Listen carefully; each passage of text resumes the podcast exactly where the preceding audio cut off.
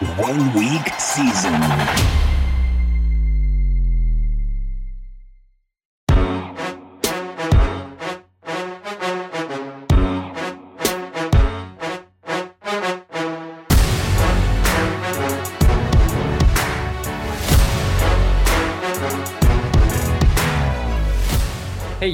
Yo, welcome to the OWS First Peek podcast, where we are going to be talking about some of this week's games that might be flying a bit under the radar. This is your host, Ben Fritz, bfritz12 on DraftKings Discord and Twitter. And today I'm joined by Lex Morelia and Majestic. Guys, uh, technical issues aside, how are we after week five? Hanging Go in. ahead, Jess. yeah, yeah, right. Hanging in there.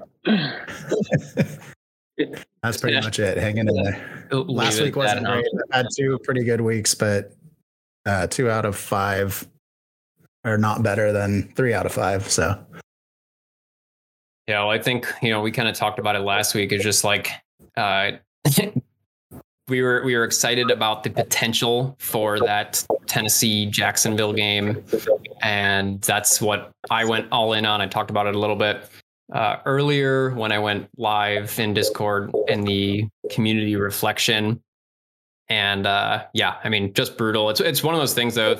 You know, talks we talk about a lot here at OWS about how uh, you know part of the tournament strategy is you can go you know all in on a game environment or a couple game environments and it lessens the amount of things you get right but when you're wrong you're still going to be wrong and so i was i was wrong again this week with that yeah, Urban Meyer is just such a donkey.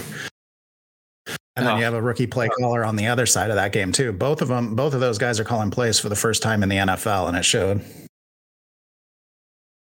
Yeah, he was having trouble concentrating on the game. You know, his mind was elsewhere, probably in a bar in Ohio somewhere. He grinded it out though.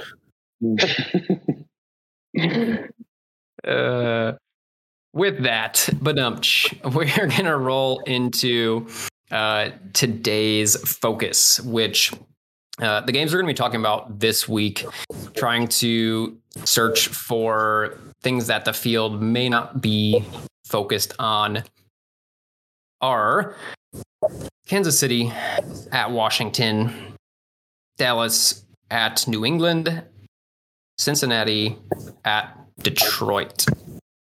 We will go in this order.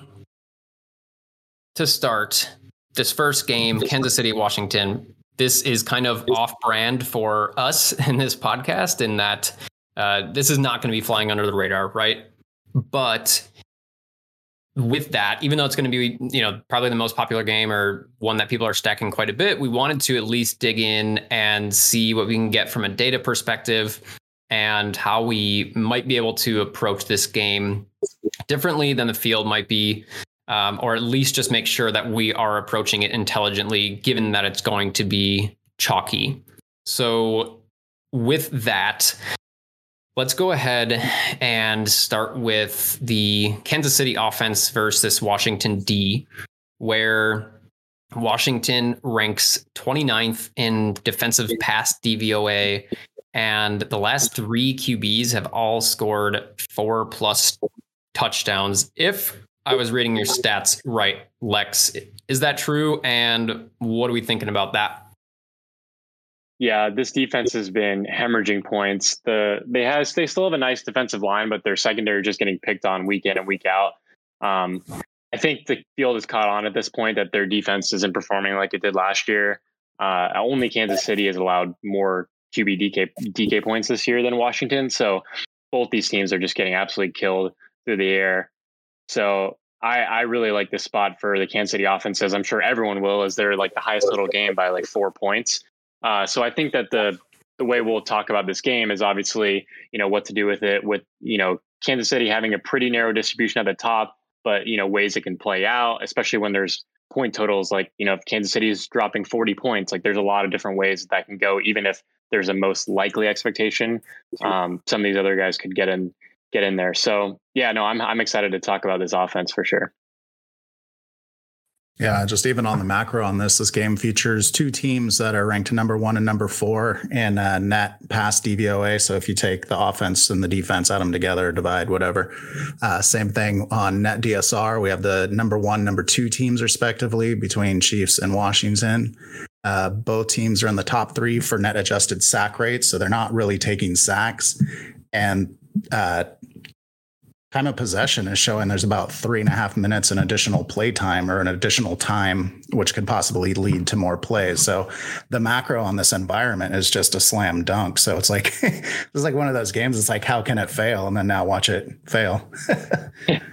I, I think I wrote something too where Kansas City and Washington are the number one and two in terms of allowing the most points and highest rates of scoring drives. So uh, teams are just scoring at will against both these teams. So it, it, it should be a fireworks show. You know, like Kansas City's coming off basically the exact opposite matchup in how Buffalo's been playing to now like the complete opposite end of the spectrum. So it should be it should be easy pickings for this offense theoretically. Yeah, and Washington's still trying to figure out their defense. They're playing five D linemen and blitzing at like a 59% rate last week, playing one linebacker, five defensive backs. So they're playing a 5 1 5 on defense, and they've got guys just confused. The linebackers are confused. You've got uh, William Jackson, who's used to playing more man, is having trouble passing guys off in zone. And even when they are playing man, he's getting getting burnt. So I don't know. Rivera is saying that it's just like a few plays here and there, but if you watch the games, like uh, Jackson's letting guys catch balls in front of him all game long. Like if they're just running out patterns and stuff, he's he's not on top of those. So I, I don't know how he's going to keep up with Hill in this game. Um, I don't know how the linebackers are going to stop Kelce. So like the main three guys with KC, Mahomes, Kelce, and Hill all have just dream matchups this week. Yeah, yeah. Actually, to jump in there too, something that I've been keeping track of, like over the last couple years, at least that I remember about Washington, is like I think overall, even in the years they were performing better, they've been getting killed by like deep balls like throughout the last couple years. Um, so now you insert, you know, Mahomes and Tyreek Hill and these guys in there. It's just kind of a dream spot for a, a few just massive uh, plays down the field.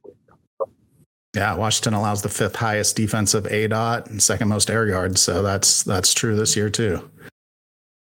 Yeah, you got that, and then one of the other things you had in your notes, Lex, is that only only Kansas City has allowed more QB DK points than Washington. So we've got that. Uh, I guess you know, looking at these guys specifically, I think I really looking at it from like how can this fail is is an interesting way to go here because uh like we see the clear path to the the Chiefs just like destroying here on offense. Um so yeah, I guess in in what world like how does Tyreek Hill fail or how does Travis Kelce fail or uh, you know, even Mahomes in this spot. Do we have anything from from a data perspective, or just how we're viewing this game environment? Uh, I mean, I think you can expect them to score points. Um, if you're if you're saying it fails, it's just because it underperforms like the massive output that is expected, and that could be you know Kansas City's been pretty loose with the ball, so maybe there's a few turnovers and high leverage situations like in the red zone. Uh, I mean, maybe they're without the running game, you know, with CEH gone, they, they really have two guys who are not very effective um, as runners. So maybe they just, that makes them more, a little bit more one dimensional. Washington's able to play defense better um, as a result of that. But, you know, their weakest part is also their secondary. So Kansas City passing more might, might not exactly be the best thing for them anyway. So I think it's more just, yeah, it's like turnovers. Maybe it's, Chase Young, some of those guys get a couple nice jumps off the ball um, that end a couple drives with sacks. But realistically, I, I think it's very, very hard to see Kansas City not at least putting up, you know, three to four touchdowns in this spot. Right. And that's a matter of where those three to four touchdowns come from. Like if you're getting one from everybody, uh, you got one from Hill, one from Kelce. Williams runs one in, maybe McKinnon runs one in, or the defense scores one. And that's kind of the the way it would fail, depending on who you roster. Is if guys are just getting you know barely getting 100 yards, not even 100 yards and a touchdown, and you're paying 8,500 for Tyreek Hill for 98 yards and a touchdown, you're going to kind of get burned on that. So it's kind of the only way it can fail is if the touchdowns just get too spread out. And Heinicke was making yeah. some bad choices last week on some of his throws. So it's definitely possible KC could bring one back for a touchdown on an interception or something and just kind of tilt the game into that direction a little bit early or even late. Yeah, that's actually a great point. Like uh, the distribution wise, like maybe Kansas City's lack of a run game just allows them to at least focus more on Hill and Kelce. So maybe the scoring gets a little bit more distributed. Maybe like yeah, Jess said, Washington's offense doesn't perform like uh, we would hope, and that just leads to Kansas City being a little bit less aggressive. You know, there's those are I guess the ways you can look at it. Um, underperforming like the massive expectations. Yeah, I think the other way to, or, or kind of a part of that would be if that happens, if they score, you know, four times and it is relatively spread out, and for whatever reason, we'll get into this in, in a minute or two here, but uh, Washington can't keep pace and Kansas City doesn't really need to push it, then then that could happen too. I guess the other, the only other really thing that I could see is, excuse me, uh, if if Williams happens to to run one in, or like you said, Jess, you know, you split two between Williams and McKinnon, and you don't have those touchdowns to go around. But um, yeah, that's really kind of the only way here. But speaking of, let's flip to the other side of the ball here with Heinicke, you know, Jess, you had pointed out he's made some mistakes. I saw some of those games too, and yeah, definitely forced some throws but when he's been playing weaker defenses, he has been capitalizing on it, and he's looked good both through the air and on the ground. And Kansas City sets up as not one of those good defenses. So, Lex, uh, thoughts or notes on that? Yeah, I, I just wrote in there like basically about how bad Kansas City has been versus quarterbacks to start the year, and how Heinicke's had distinct differences between the the good defenses he played in Buffalo, New Orleans, and the bad ones versus the Giants and the Falcons. So I think this is a an easier spot for him. It you know lends itself to a, um, a better game for him. Kansas City has been getting crushed on the ground by quarterbacks, and Heinicke's got you know 21 and a touchdown, 43 and 40 in the last three games on the ground. So he's definitely shown at least you know some effectiveness as a runner. So uh, Kansas City's not forcing much pressure. Uh, the turnovers haven't really been there, just with how many weak spots weak spots they've had to attack in that secondary so far this year. So I, I think that the spot is great for you know Heinicke. Like you're still betting on a you know mediocre talent at quarterback. So you know there's obviously ways that it can underperform, but uh, in terms of like what you want from a matchup, it's it's pretty great for him this week, especially if Chris Jones is still out. Yeah, and KC actually has the worst run DVOA on the slate. So, I mean, that Washington's going to want to try and run the ball with Gibson as much as possible and try and keep Mahomes off the field. And if KC's letting them run between Heinicke and Gibson, I think that sets up for a way this can fail. Is if somehow Washington ends up eating up most of that available time of possession and they're you know, just kind of killing the clock. But the thing with the Chiefs too is they're they're still tough against wide receivers. They're only allowing like 50% of the target share to go out to wide receivers, and most teams are usually above 55%.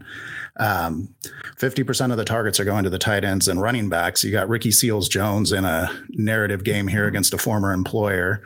And then McKissic's uh, was 5,000 last week. He's only 4,800 this week. He'll probably be involved as well, especially if this game turns into a shootout or Washington gets behind. He kind of got forgotten last week because they didn't need him as much. So if they're playing from behind, you can look at McKissic, maybe Ricky Seals Jones. But yeah, definitely, I think Gibson and uh, Heinicke are the most interesting plays on the Washington side.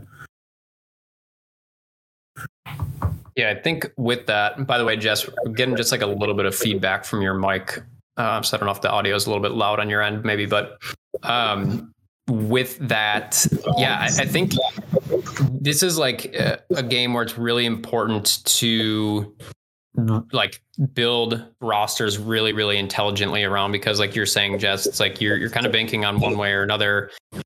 Or maybe Washington gets out to or is you know maybe not to a lead but is able to keep pace right off the bat, and Gibson gets some run before maybe the Chiefs start to pull away.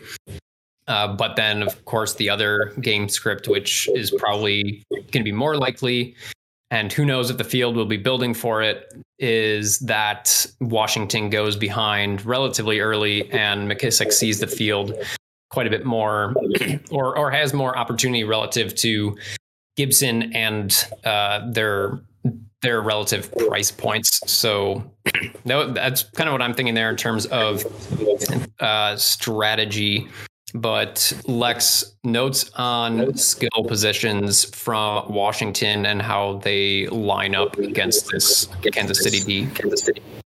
Yeah, I like everything you guys are saying, especially with Kansas City being so weak on the ground. It lends itself to more sustained drives for Washington, which just kind of helps their overall offensive situation. Um, Gibson's injury is like a little bit concerning just because it's a chin thing that he's basically going to have to manage the rest of the year. You know, it seems like for most of the what the doctors are saying on Twitter. Um, but you know, it's a great matchup. Um, that's that sounded like, and you know, doctors that have Twitter accounts, uh, the, not like just these Joe Schmoes on Twitter, but uh, it, it, definitely, if, if you're betting on Kansas City jumping out to a lead at first, which is probably the most likely scenario, that yeah, that probably helps McKissic out. Kansas City's been really rough through running backs versus the air. Um, what else? Oh yeah, so the wide receivers is interesting because with Spagnuolo, Kansas City has just been you just basically avoid playing wide receivers versus them over the last couple years. They've been like second, they've allowed the second fewest wide receiver DK points in 2019 and 20. Uh, but this year so far, they're allowing the 14th most. So, like Jess was saying, they're still not getting targeted as much as like some other teams, just because they've also been so weak versus running backs and tight ends through the air. But a couple wide receivers have still had some nice games this year versus Kansas City in a way that we haven't seen in the previous seasons. So I, I do like the spot for McLaurin um, just because he's been so dominant in market share this year. And with Samuel still dealing with an injury, we don't know if Dyami Brown is playing. Um, Humphries is still only getting just a couple looks a game. So, you know, I especially with Logan Thomas out on top of it, you know, I think McLaurin from a usage standpoint, you know, really stands out this week, even if it's not the most ideal matchup. Um, you know, it's a super high total game. He's dominating market share.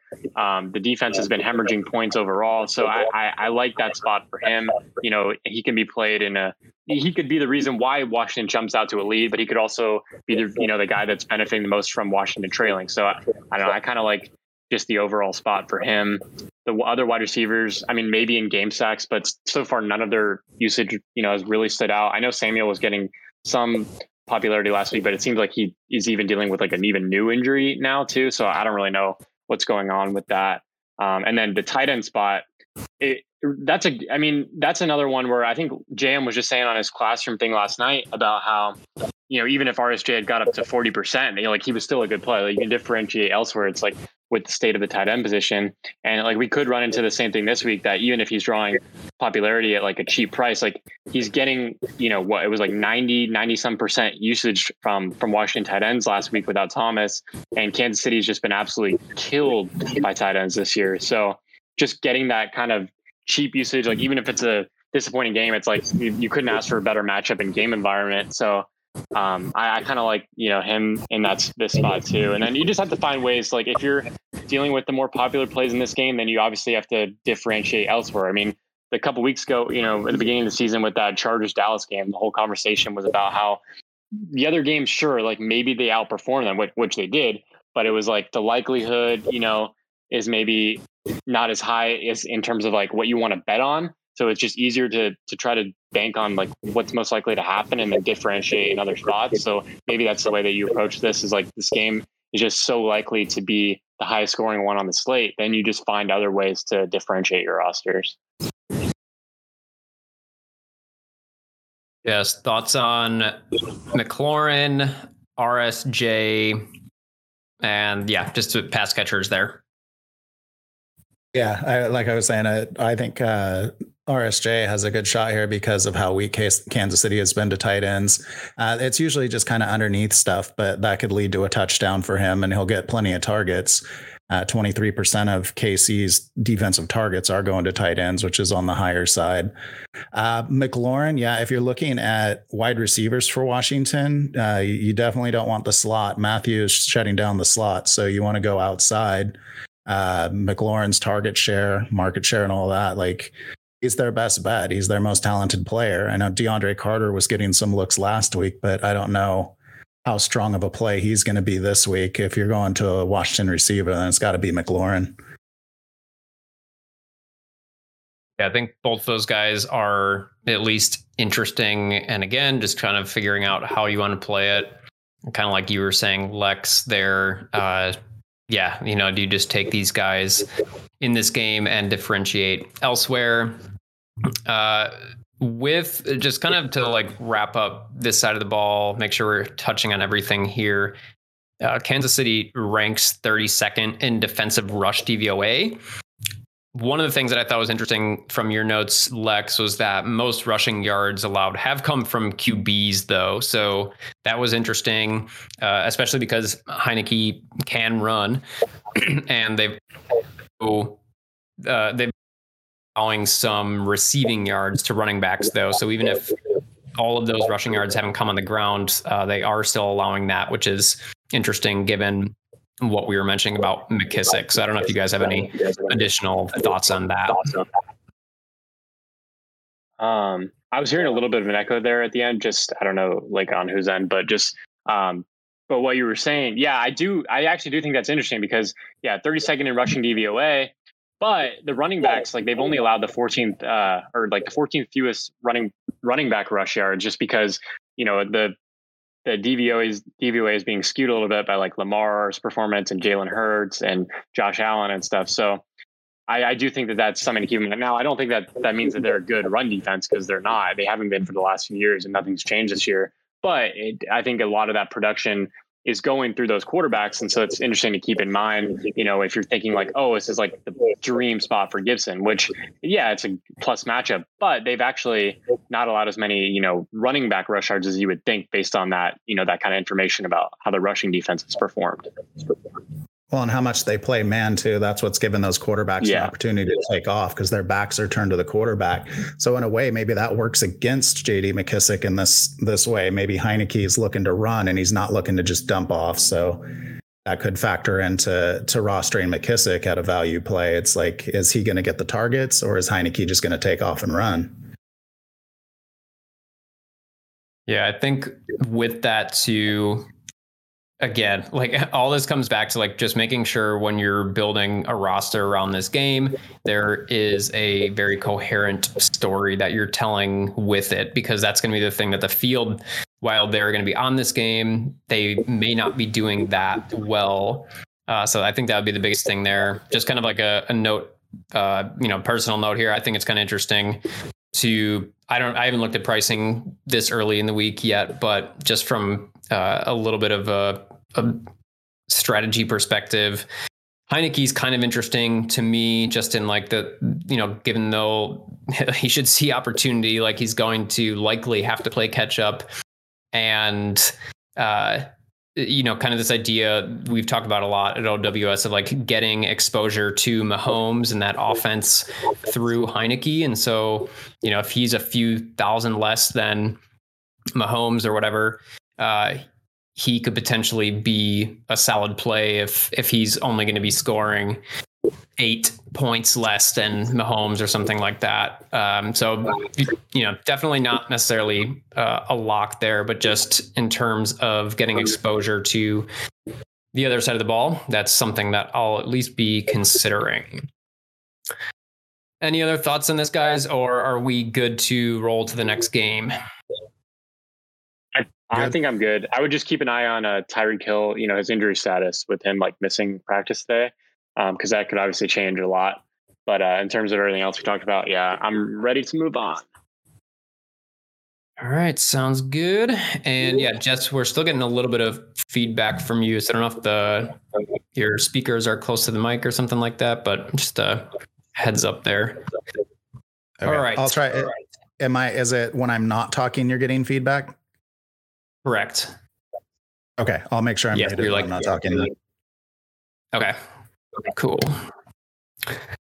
All right. Next game Dallas at New England. So, in this spot, we've got a story of two teams who have looked quite different uh, from a game environment and scoring perspective so far this year, which makes for a pretty interesting setup So we are going to dive in here and just see if there's anything to uncover that is interesting from a DFS standpoint. Let's start out with the uh, the things that are a little bit more known in in this game. Uh, so f- four out of five Dallas games have gone for a total of sixty plus, while three of five New England games have been in the thirties in terms of total scoring. And the, the high of those was, of all those five games, was forty seven. We've been talking about Dallas on the pod here they're running the ball frequently, they're running it well, and they are passing as needed with high efficiency. On the defensive side of the ball here, we've got New England, who has been strong up until somehow uh, completely falling apart versus Davis Mills and the Texans last week. So, Lex, I'll kind of let you run with this here. Are we expecting something similar from the Dallas offense and what might that look like? Yeah, it's an interesting spot just because, you know, like you were saying about the totals, Dallas games are, you know, these higher scoring games with them being so efficient on offense. And then New England's kind of played these just low, slug it out type games. Uh, I think Dallas should be able to put up points here in the sense that what they do really well, which is run the ball right now, is what New England defends the least well right now. But uh, what New England has been effective at still under Belichick, which is kind of a staple, is they've been really effective in the red zone, like preventing those touchdowns. So it could be one of those games, you know, ways that it fails for Dallas is that they're able to move the ball, but then they just kind of stumble in the red zone and kick a bunch of field goals. Uh, so that would be an interesting way that it could play out. Maybe Dak throws some interceptions. I mean, New England's defense is even though they played really rough last week versus Davis Mills, like maybe that you take it as like emotional letdown after you know all the buildup of playing Brady and probably the amount of time that went into that game plan and maybe overlooking this like rookie quarterback on a bad Houston team. So I still think that they're going to be a fairly elite pass defense throughout the season. They just have a lot of talent, and then they've obviously got Belichick. So it's not exactly the most targetable spot for the Dallas passing game offense, especially when the run game sets up well for them. And be- and on top of that, like Dallas has been barely throwing the ball the last few weeks because of how effective the run game's been. So I, I don't really know. I mean, obviously this game could play out anyways. Like Dak could end up with a few touchdowns, and that's how you know the game plays out. But I, I tend to, at least from the most likely to happen, I think the Dallas run game is in a better spot, and I do think this is a game where Dallas's offense is effective, but maybe doesn't put up quite the lofty point totals they've had in the last few weeks, just because of how New England performs in the you know high leverage situations. Yeah, I agree with that. Uh, New England traditionally they'll let you run on on them as, until you get down to the red zone, and then they stiffen up, and you can't really punch them in. So I think that's where this could be a good game for the running game in Dallas. But then it comes down to Dak playing that efficient, low volume passing role. He's going to throw for three touchdowns, and maybe there'll be one rushing touchdown. Um, New England's allowing the fifth highest defensive A dot, so that's kind of interesting. Uh, looks like Cooper's kind of got the the highest A dot for Dallas, and he's starting to look a little healthier. So if we're looking at kind of where the explosive plays can come from, perhaps you know Dak does kind of chuck it over their head while they're expecting run in between the twenties. Um, otherwise, the New England defense is pretty stingy across the board. Most of their the points that they're allowing are going to slot receivers, so that could be Lamb. And they can even run Lamb deep on that and try and get take advantage of that defensive A dot. Yeah, I think when we're talking about the pass catchers on this offense, you know, we talked about this previously on the pod, but they're just the volume is not there. Uh, the the efficiency has been. Uh, I just thought it was interesting, Lex. You had that no more than six targets uh, for either Cooper or Lamb over the past three games. Uh, uh, Dalton Schultz has been the target leader recently. Uh, he's been producing on those targets, and with that, the going back to the receiver specifically, there haven't really been true had to have it games under McCarthy. You know, there's definitely been solid performances, but in terms of like real blow up games or uh, these like massive ceiling games. They just haven't really been there. And you know, uh, with this low volume, I think that's just like really interesting uh, because you you know you could play it one way where, like you were saying, Jess, you know, playing Cooper and kind of uh, banking on like a big play, maybe two touchdowns. Those don't go through the run game like most people think they will, but you you got to know that you're you're betting on something that is kind of not the the most likely situation here. Situation here. Uh, thoughts uh, on thoughts any of that, any or do we want to jump over to the run game? I'd like to add to uh, that. Yeah, um, just go first. Yeah, so Dalton Schultz has led Dallas in targets for the last three weeks. Um, he's getting third down targets. He's getting end zone targets. However, you got New England's only allowing 5.5 points per game to tight ends. They haven't really played any good ones yet. They played Gronk in week one. Schultz's price is increasing. I, I, kind of feel like this could be like that regression game for both the receivers and Dalton Schultz. So I think Schultz kind of takes a little bit more of a back seat here. I think the the receivers might see some extra targets and maybe one of them actually hits. Um, especially with them, you know, tightening up in that red zone area. So if they're not rushing them in and if they're smothering Dalton Schultz, then those are going to filter out to the wide receivers. Yeah, it's really weird that Schultz is leading this team in targets right now um, after since week two, just with the, you know, with obviously the elite receivers that they have. Um, there's not you can't really judge how New England's performed against tight ends so far, just because it's been like Kroft and Brate and Akins and like Smythe. Even Gesicki didn't even play like half the snaps in that game in week one. So you can't really judge it based on that. But I think like just the saying, like they're they're obviously a really good team in the red zone, so that maybe takes away some of his touchdown equity. Um, he's he's unlikely to lead the team in you know catches and yards for the rest of the year. Just with having Lamb and Cooper, just I feel like there's some regression coming there. Um, and then going back to the receivers, like so, I do think it's interesting. Yeah, so Dak has played nine games with McCarthy, and in three of them, a wide receiver has scored over 20. So six of them, one of the receivers, like no one's even scored 20 points from the receivers. And I think a lot of that's because like Dak has a little bit of rushing equity. And then obviously Zeke and Pollard are getting enough usage that even when Dallas scores a lot of points, a lot of the scoring can filter through them.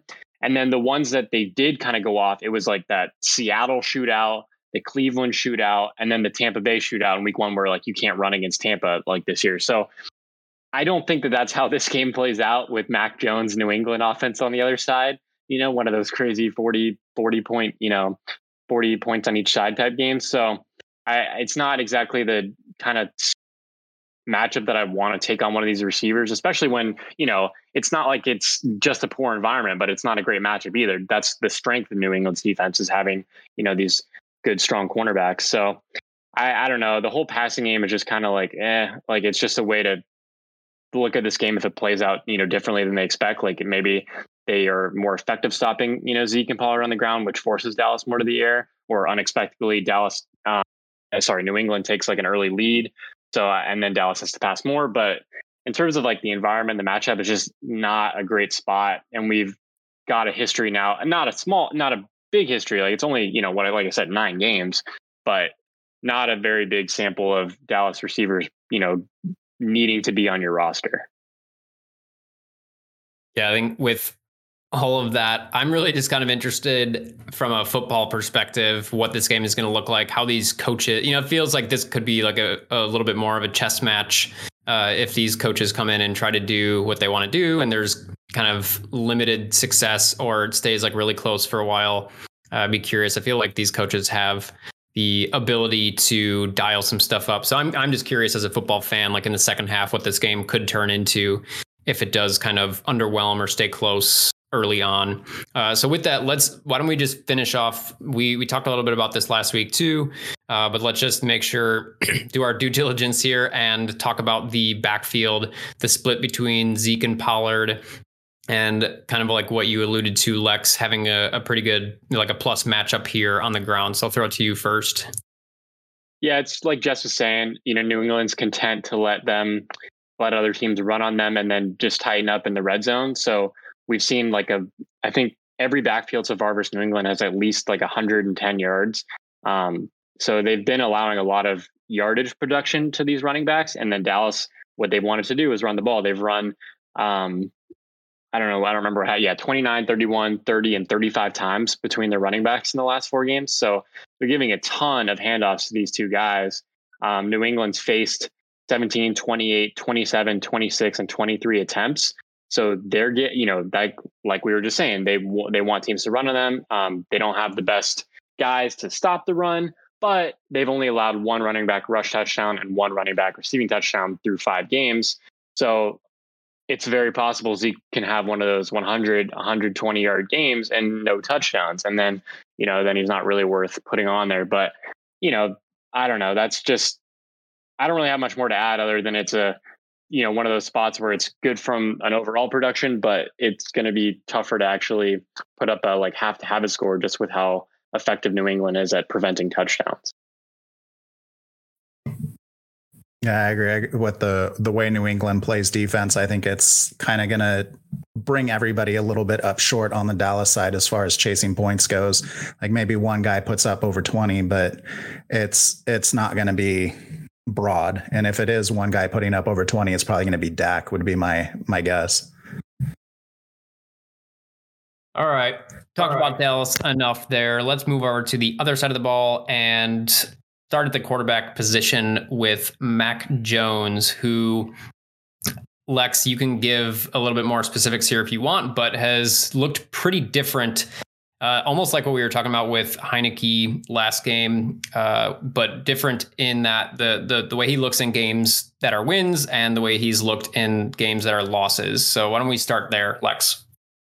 Yeah, uh, he's only thrown 30 pass attempts in the two wins and then thrown 39, 51, and 40 times in their losses. So basically, they're they, what they want to do is run the ball, but when they've been unable to do so or they need to play catch up, then they've allowed Mac Jones to throw a bit more. Um, they're an underdog to Dallas by four at home. So that really what that really says is Dallas should be and would even be a much bigger favorite on neutral field. Um, they've been facing pass attempts themselves of 50, 41, 39, 39, 38. So teams are falling behind versus Dallas. They're needing to throw the ball a bunch.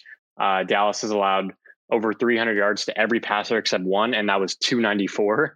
You know, and I think that was like the combined total of Glennon and Jones last week. So they've just been getting passed on a ton just based on the volume. They rank seventh in pass DVOA right now, but I, I I don't know how DVOA is calculated. Maybe a lot of that is due to all the interceptions they've forced um, or just because like they've got so much volume that they've been more effective on a per play basis. But you know, if Jones is, needs to throw more, he certainly is in the right spot to do that. Dallas is just you know allowing a ton of yards, and this is a spot where maybe those um, that volume turns into a bigger day for Jones and at least like maybe one of those receivers. Yes, yeah, thoughts, yes, on, thoughts on Mac Jones there. Jones there. Yeah, as far as the this slate goes, Mac Jones is facing the the team allowing the most pass attempts against him. Um, and as New England has the the fourth worst net pass DVOA, but it's like Lex is saying, it's like, is that because of all the interceptions? Because Dallas is allowing over 300 yards per game through the air. Um, they're allowing the third most 20 plus yard pass plays, fourth most 40 plus yard pass plays. Uh, they might get Donovan Wilson back, which would help with that. But I mean, if, if New England wants to attack them deep, that's kind of where Dallas has been susceptible. They're playing a lot of cover one and they're not getting pressure. So there's a, plenty of time for the quarterback to sit back there, digest the defense, and, and pick where he wants to go. Um, uh, Mac Jones, he's an uncomfortable play, but he's 5200 and he has he is facing a defense that could allow him to throw for 300, especially if Dallas is leading in this game by a couple of scores for most of the game. Um, he's just he's hard to pair with anybody because you I, I don't really want to correlate him with anybody on Dallas's side because even though you're thinking if Dallas is running up the score on this, like who, who do you correlate him with? And then who do you stack him with on his own team? Looking at Dallas's defense, like the best place to attack them is with tight ends and whoever Anthony Brown is covering. So it's like you got two good tight ends there, and you've got two guys that kind of would rotate against Anthony Brown, and that's Agholor and Bourne. Uh, Meyers mostly in the slot, so it's it's just one of those weird games. Like there are players that look like they might be able to do okay. and I kind of do. I like Mac Jones is somebody I'll think about for a while just based on his his fifty two hundred dollars salary, but I don't know if I'll end up landing on him here. But Dallas is a team you can attack, so it's it's an interesting spot for for the Patriots offense anyway. Yeah, I'll add here. So I was just looking at it. Uh, Dallas has allowed the most yards after catch this year. Um, they're forcing a little bit, kind of a mediocre aDOT. So I think that sets up pretty well from what this New England offense does in the past game. Jones isn't really throwing it down the field. Meyers is the, you know, not only is he kind of the alpha of this New England wide receiver group, but he also has the shortest aDOT. So kind of lends itself to more yards after the catch. So it is a pretty good spot for him. He's been getting used a little bit more on the outside lately than the slot in the first three weeks. So I don't know, maybe he sees a little bit more digs than some people would expect based on that recent usage but uh, he certainly is the only guy who's had pretty bankable volume in terms of their uh, wide receiver room this year. But uh, yeah, like I, I, just the only reason I want to add that in. Sorry, I'm rambling now, but that that yards at the catch just really stood out to me because like they've allowed the most by like I think it was like 50 yards or something, which you know you just the little oddities dump offs. A lot of that's because of the running backs for the year too. So again, that's something that Mac Jones is content to do, throw it to these running backs. So I, I do think it's a spot where Mac Jones can rack up a lot of yards, but like Jess is saying, it's kind of difficult to find the leverage in this game just with the lack of, you know, necessary bringbacks on the Dallas side and just kind of like what are you really gaining from this game, but other than maybe the cheap salaries. But yeah, that's why I think that's interesting to keep in mind too. Yeah, and with that too, just uh, an extra stat there. No receiver has posted a tourney winning score thus far from the the from the Patriots. Uh, I've only had one score over 20 DK points. So just kind of continues to point to how thin that is. And again, I mean, really feels like it does come down to you'd have to bank on the the, the storyline for this game and what that looks like. And you know, the only way that these guys reach their ceilings is if you know, Dallas is up by two or three touchdowns or something like that, you know, 17 points where they really, really have to push this. And as we kind of explored earlier, uh, you know, it seems like that'll probably be pretty unlikely in this situation. But just to to kind of finish off uh, the side of the ball, or at least with the let's go to the the tight ends here because that was kind of has been a little bit of a story. You know, Hunter Henry uh, had some production. And Jonnu is, you know, they they made this massive uh, pick up in the off season, paid him a bunch, and he's just kind of blocking and not really doing too much on the stat sheet. So anything worthwhile with those guys? Uh, Henry seeing more of the snaps. Jonnu is just kind of staying in and blocking on less of those. Any thoughts on those two guys, Lex?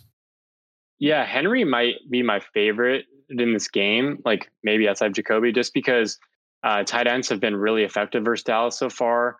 Um, they've allowed a lot of production, and a lot of those guys are spending time in the slot, which Henry is playing 51% of his snaps in the slot.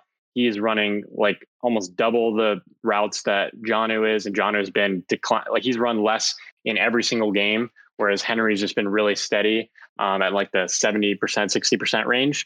So I think the spot for Henry is really nice. He's got uh, six, five, and eight targets in the last three games as Jonnu's usage, has gone down. He just had a really nice game versus another weak tight end defense in Houston.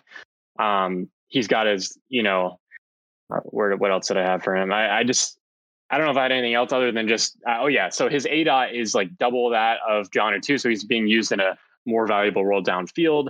Um, he's getting, he's got touchdowns in back-to-back games. So he's getting used in the red zone. I, I think that if Dallas, I'm sorry, if New England needs to throw more, he's probably the most likely to benefit of everyone outside of like um, Jakobi. So I, I, I think that he's a very interesting this game, just especially with the weakness of the tight end spot. So if you're able to, you know, plug him in in a good spot, it's tough to put him in any kind of game stack, I guess, just with the way we've talked about this game. But um, I, I just I think the spot is really nice at a weak position. On uh, something to think about with Jonnu too is you're saying how Dallas allows so much yards after the catch. That's, oh, that's actually true, why New yeah, England true, yeah. signed Jonnu Smith is because they wanted his his athleticism af- after the catch. And you got New England has the third worst net rush DVOA on the slate. So they might not be able to run the ball. That might be their running game is Jonnu Smith and Hunter Henry and Jakobi Meyers. They're just quick dump offs. So it's just something I, I don't know if I could play Jonnu Smith, but just kind of you know putting the pieces together, it it could be a game where he finally does something, and maybe not a tournament winning score, but he might actually produce what they were hoping for. No, that's true. It, no, it actually true. is a good matchup for him. It's even though it's a, it's going to be one of those plays that feels like disgusting put on your roster because his routes have gone from like the last few weeks at like 27%, 38%, 19%. So he's really losing usage. But yeah, like maybe if they have to pass more and with the way Dallas defense plays, like maybe it is a spot where he outperforms Henry and stuff. So that is interesting. I I, I didn't think about that until you just said it. All right, let's wrap this game up with talking about the running backs here. So we've had uh, Damien Harris, who's had injuries and fumbling problems. And then Brandon Bolden kind of stepped into the James White role. He's getting next to no carries. And then Rhamondre Stevenson, uh, just a really rough showing last week. I think his line was like 23 yards and 11 carries or something like that. Uh, so thoughts on those guys? Is anything viable here, or should we pass it up? I'm gonna pass. yeah, it's just there's just no one getting enough usage. Like, I mean, Harris is leading the backfield, but he also has some like fumbling issues. Dallas has been pretty solid, at least you know against the run, even though they've allowed a lot of running back receiving yards. Um, which would be Bolden's area right now, but Bolden's just not getting enough usage to really be a valuable fantasy player. So I, I think I would just stay away. I, I really think the only things you can really attack in this game are, you know, the tight ends and like Henry could maybe be a one off, but like Jonnu is probably best if you're just expecting a little bit more Dallas scoring, which then leads to more pass volume for New England. Same with Meyers, probably. Henry's the only one that I would really like, even just alone. And even that doesn't feel great. Well, and Dallas only allows uh, like basically half a touchdown per game. They've allowed three touchdowns, and two of them were to Darnold. So they're not really letting running backs get in the end zone. And Harris is so the way they're splitting usage between their backs. Harris is getting all the carries. Bolden's getting all the catches. Neither guy really amounts to a must-have score. So it's it, the backfields are just an avoid for me. Yep. Yeah, I echo all that. Yeah, I think the only thing that was even somewhat interesting to me was uh, Bolden's role in this, kind of like what you were saying about Jonnu, Jess. Uh, you know, if if they're going to try to throw the ball little little dump offs to be an extension of the run game, you know, James White has had some productive games over his career, but again, still feels a little bit thin and hard. You know, I'm a single entry player, so uh, you know, not really viable for me, but interesting if you're playing more large field yeah. stuff, maybe. Let me say really quick. So the only problem, so the biggest problem with that with Bolden is he's not, he's only getting like two thirds of the James White role. Like James White, like he's Bolden's getting targets like James White would, but he's not getting like any carries. Like James White at least is still getting used a little bit on the ground, and he probably has a little bit of a higher target ceiling. So Bolden's just like where James White could would be would have actually been really interesting in this spot. Bolden just doesn't, even though he's taken somewhat of the white role, he hasn't taken the full role. So that's why it'd be complete stay away from me. All right, let's move on to our final game for today. We've got Cincinnati at Detroit. So obviously here we have two teams who the field are not really likely to fully understand or get excited about at all. Uh, and so they're probably not going to think too much past that. So we figured we would take a look and see if there's anything under the surface that might be worth paying attention to. Starting with the Detroit offense and how they set up against the defense. Uh, just kind of a to to start this off here, Cincinnati ranks 12th in defensive pass DVOA. And something that I found interesting from what you shared with me, Lex, is that no QB has thrown for three touchdowns against them yet this year, and they've actually faced some decent quarterback play. Uh, thoughts on that and what this setup looks like for Goff and the Detroit offense? Uh, it's hard to to know what to make of this defense so far. Um, Cousins and Rodgers and Ben all went for over 300, but none of them played exceptional. And then Rodgers and Cousins also had overtime to boost their stats a little bit. Uh, and then they were really effective versus Lawrence and the Chicago quarterbacks. So it's just kind of a mixed bag. You know, they've, I, I don't really know. Goff doesn't exactly fall in the Rodgers, you know, category of those quarterbacks. He'd fall more in the other one. So it could be a tougher spot. He just lost his center, you know, for the rest of the season. And uh, since losing his center, he's been sacked like eight times and lost three fumbles just in the last two games. Granted, Chicago and Minnesota have pretty good pass rushes, um, but Cincinnati has had a good amount of sacks this year. But I know you did note in there because I, I wrote in the matchups like they they've had a lot of sacks, but they still have had a pretty low pressure rate. So they're just happening to get home a little bit more um, than the pressure would indicate they would. So maybe that regresses a bit. Um, Detroit might get Taylor Decker back this week at left tackle, but Penei Sewell was playing worse at right tackle in the preseason when he was kind of playing out of position. So I don't know what happens there. Maybe he, you know, has a few plays or he gets beat just for, with the unfamiliar unfamiliarity of that side and leads to some bad Goff turnovers. Um, it's just kind of a weird spot. I really don't know what to make of this Cincinnati defense so far. It's hard to really tell, you know, this early in the season what what they are.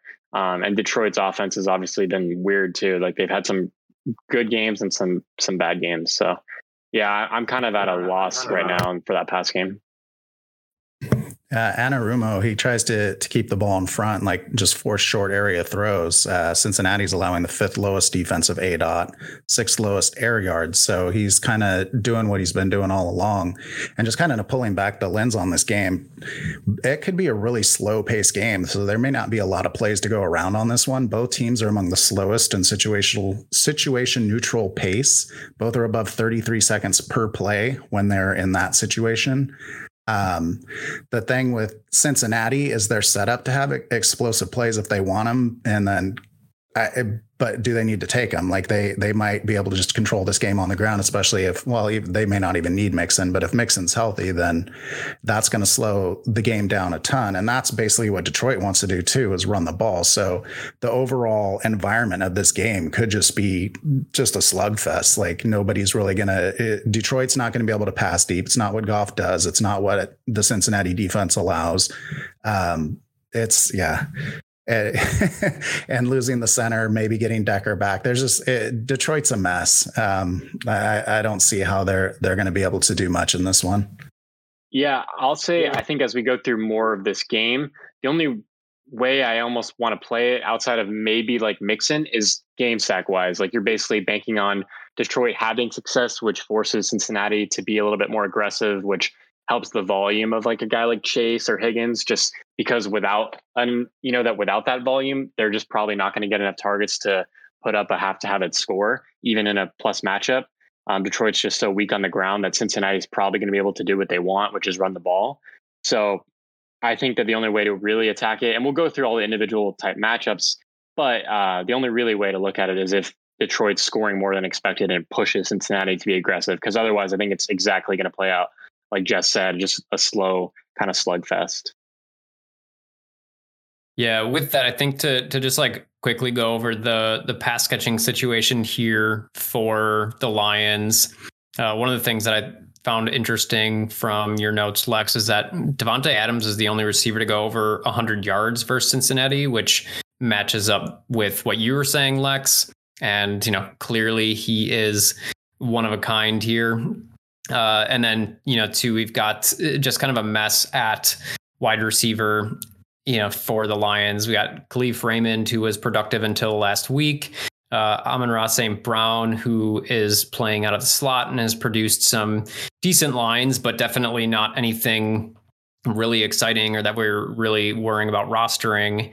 Uh, so, you know, you got those guys, you got the receiver situation there. And then even uh, at tight end, you know, Hockenson has had pretty inconsistent opportunity, and Cincinnati has been relatively strong against tight end as well. So pass catching definitely kind of hard to see what Detroit would do there. I don't know, Lex. Any other thoughts or notes on that?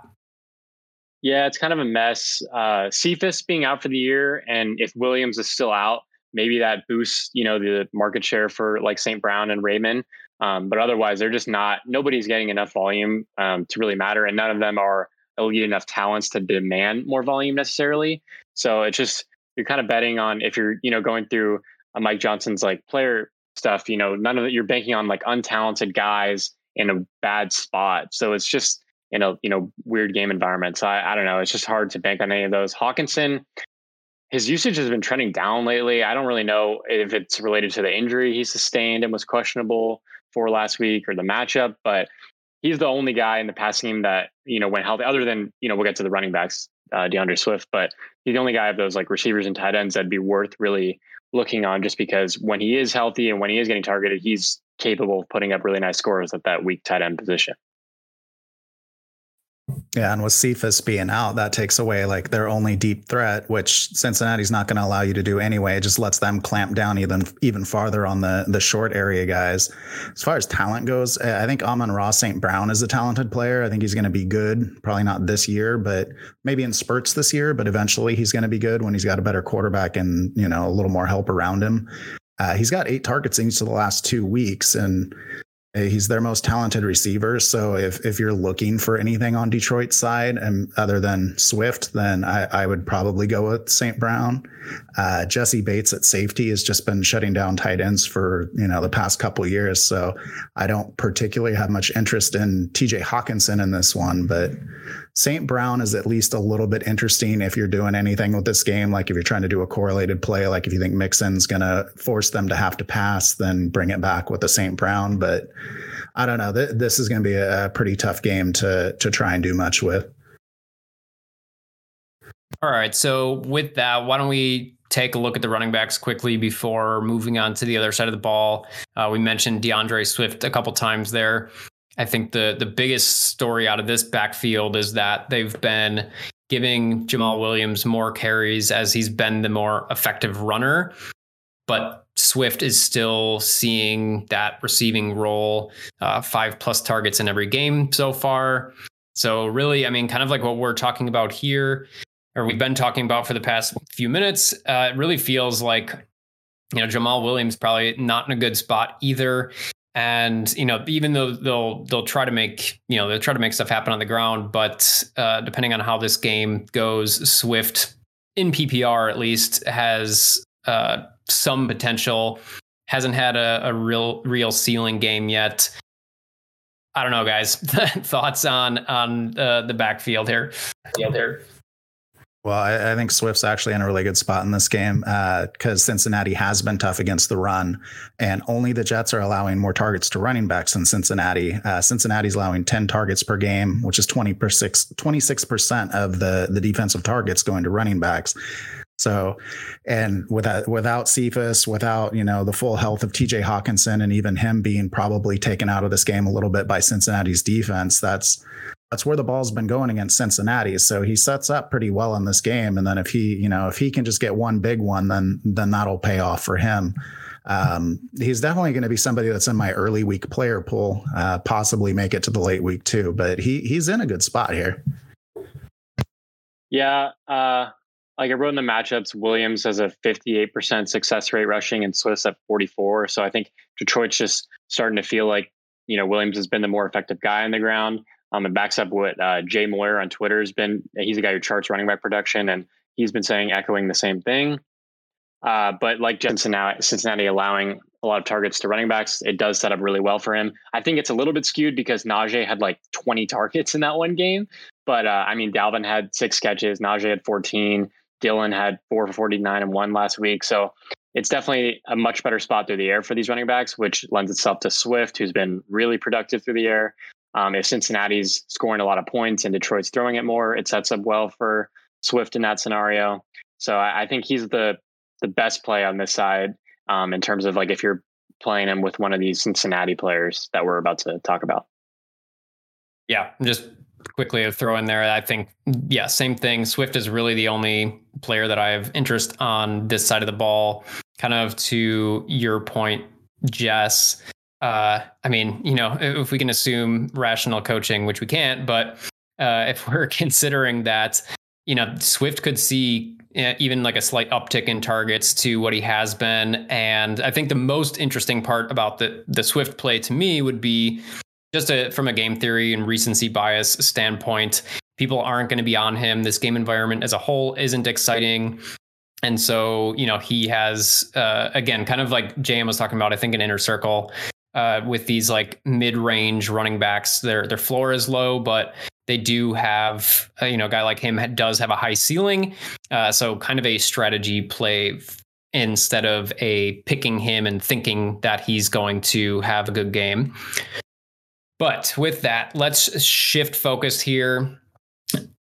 On the other side of the ball, as we've kind of been talking about, this game would be much more interesting to me, or at least a little bit more interesting, if Burrow and the Cincinnati offense were pushing the pace and throwing all over the field like they were last year. But ever since Burrow got injured, that's changed quite a bit. And they are trying to run more, you know, Mixon, you know, until late, uh, he, he's been healthy. And so obviously wanting to get him the ball.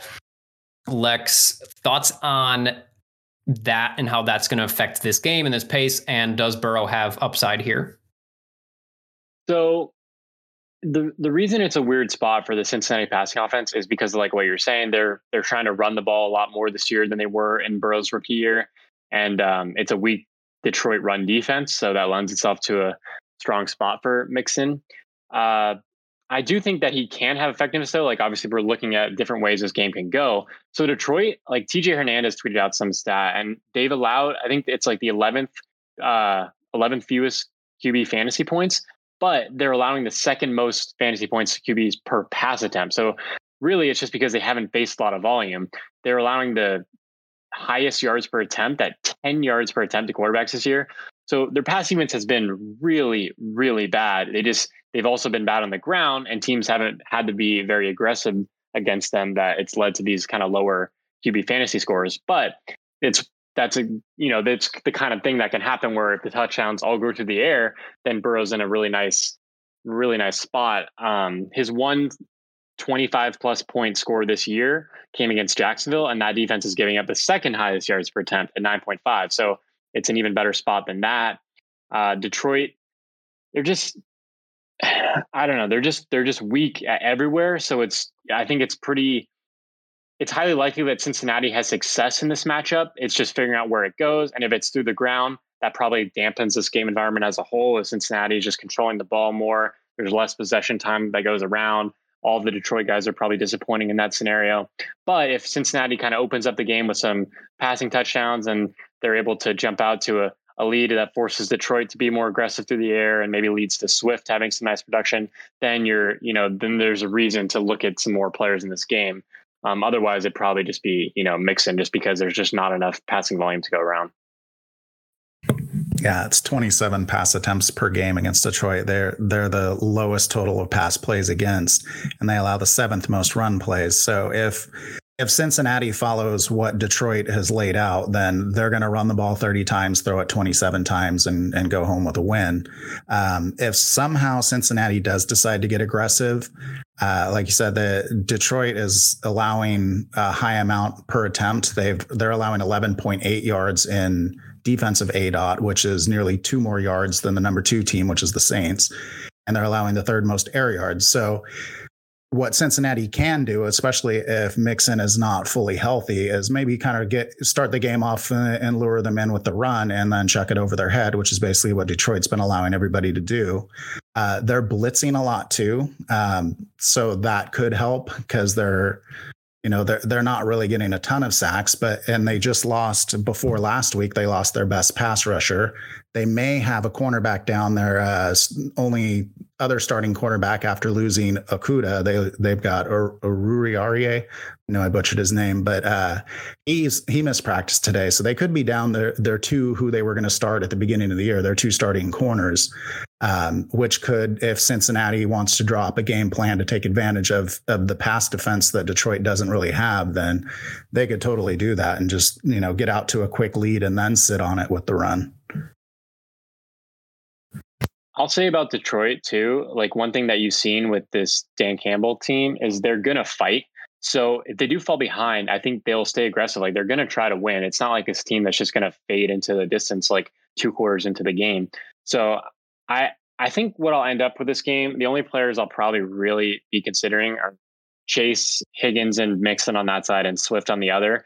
With probably only playing them together just um, at least the wide receivers on Cincinnati. I mean, just because I think the only way that those guys are really going to get enough volume is if Detroit's able to somewhat keep pace on the other side. And um, score a little bit. So Mixon's probably in the best spot, and we'll get to him like in terms of like how this game is most likely to play out.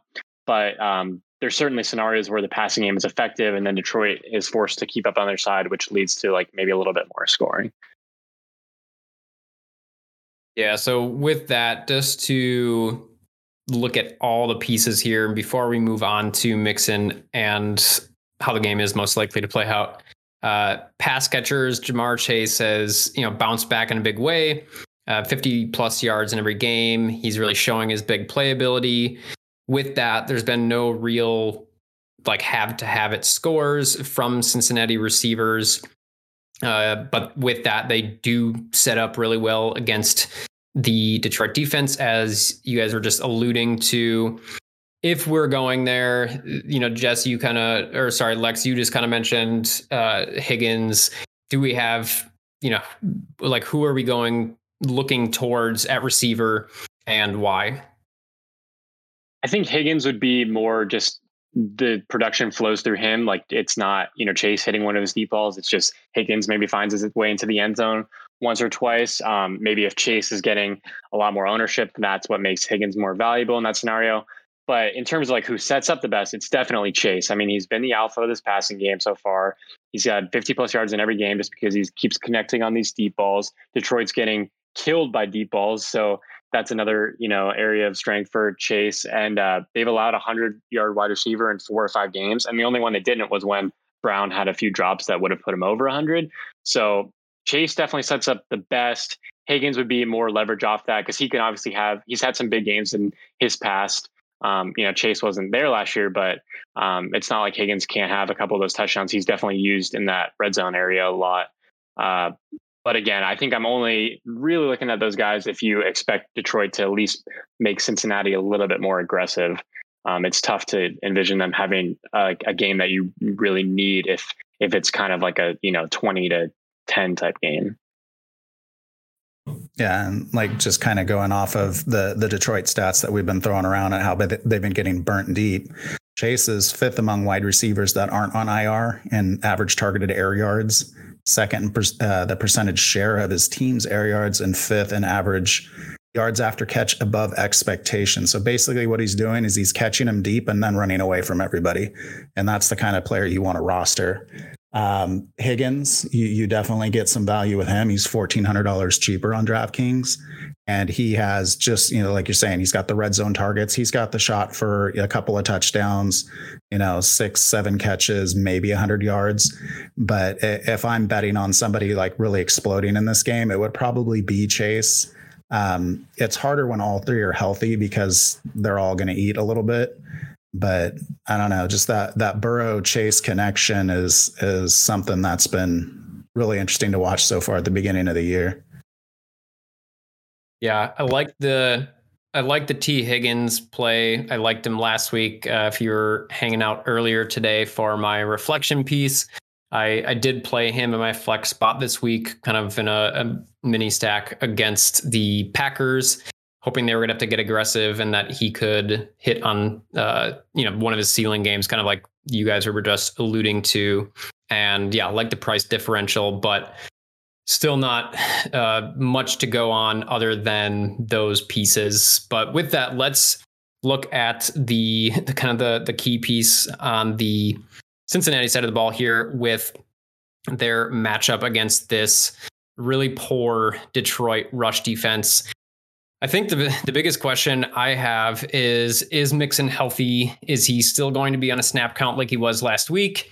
I mean, he would just kind of be a uh, pull the trigger guy after these guys have been crushed by David Montgomery and and uh, Damien Williams and then uh, Mattison last week. But what are we thinking or doing with Mixon, Lex? Uh, Samaje Perine, I believe, is going to be out for this game. At least that's the way it looks like right now with the positive COVID test.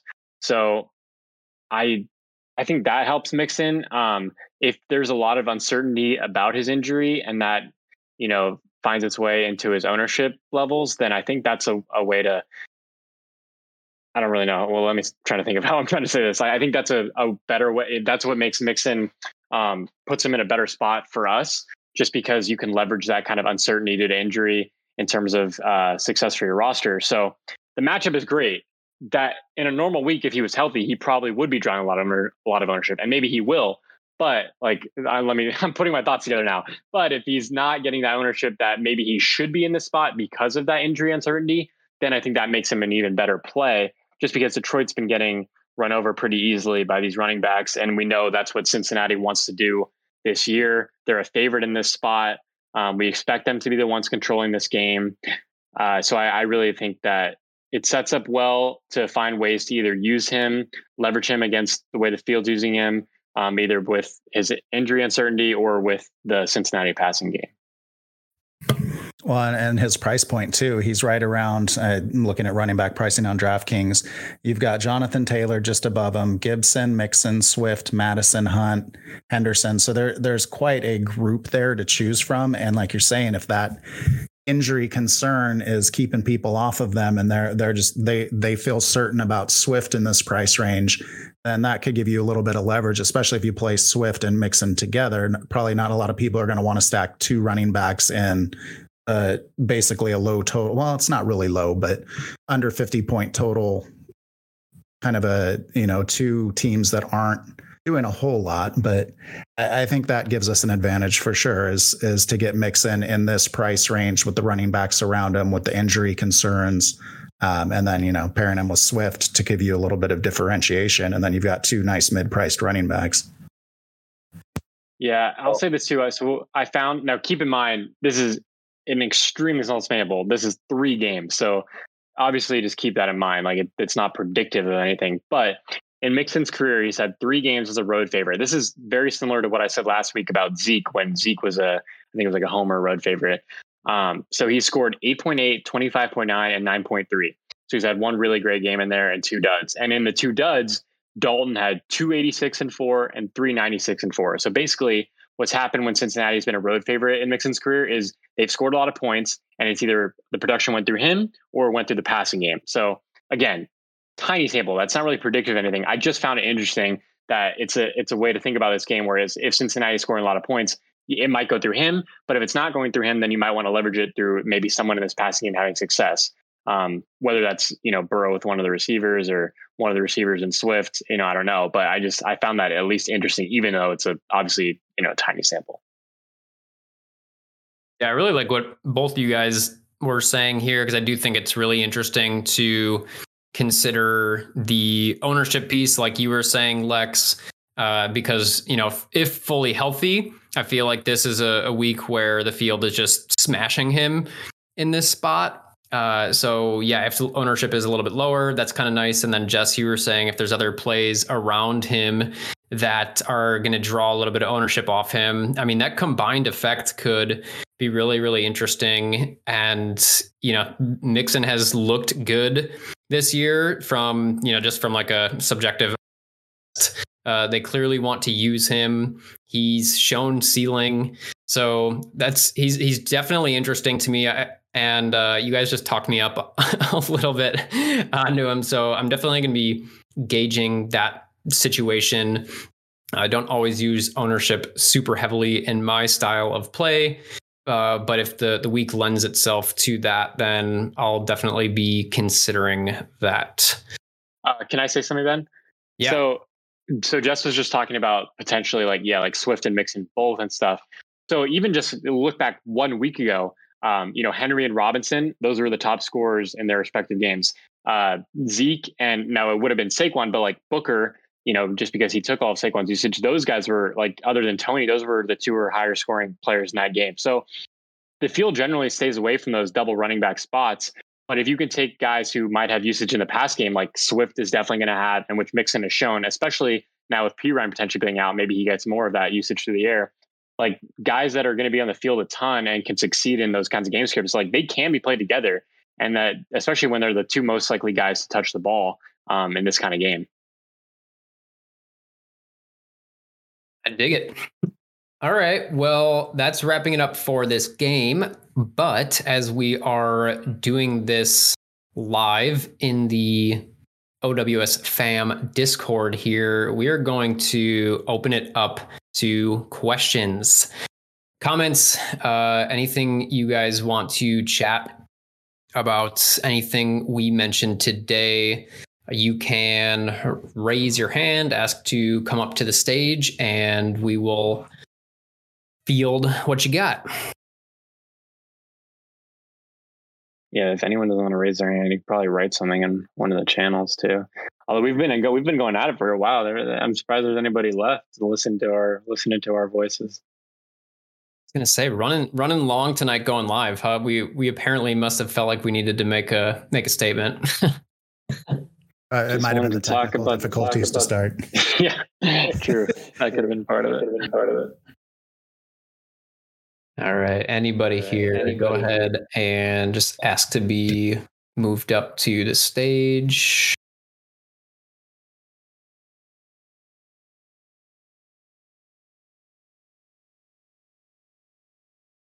I'm excited. No actually, uh, we're gonna make money this week, guys. It's gonna happen. oh, I sure hope so. It's, it's all gonna be on Joe Mixon's back now. You know what's yeah, funny I, is I, I sent you that. Oh, go ahead.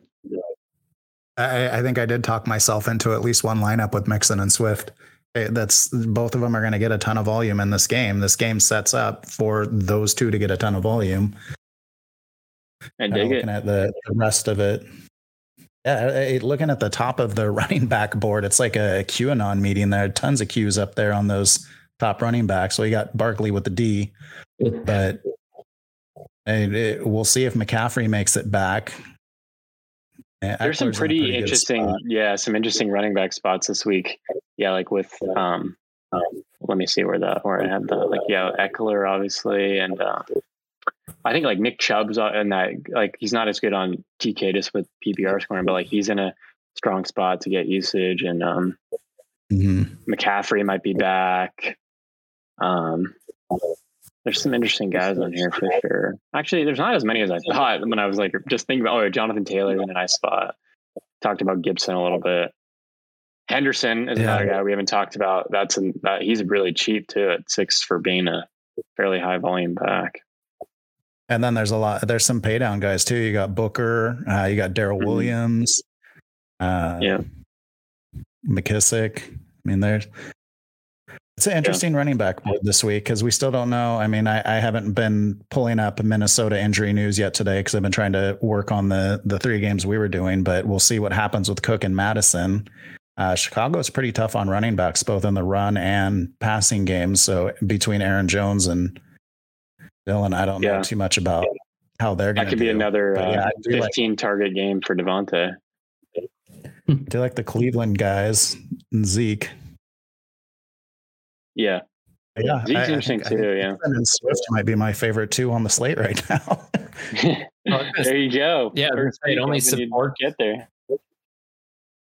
Yeah, it only supports what we were just saying. You know, if if ownership is pretty spread out over the running back position, you just kind of you you know you're almost leveraging where those ceiling games can come from and you know guys like Swift and Mixon can definitely put up those points. Obviously, you've got the chance that you know Detroit gets into the uh, Jamaal Williams takes one of those touchdowns on the ground or something.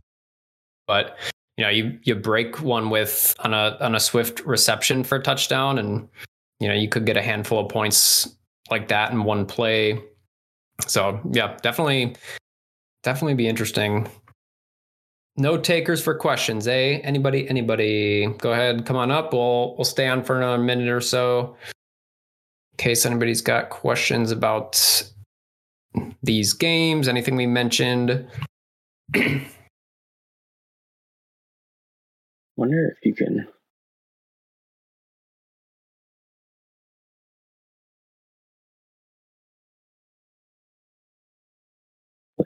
All right, guys final thoughts. Looks like uh, we're we're alone on the stage for for tonight.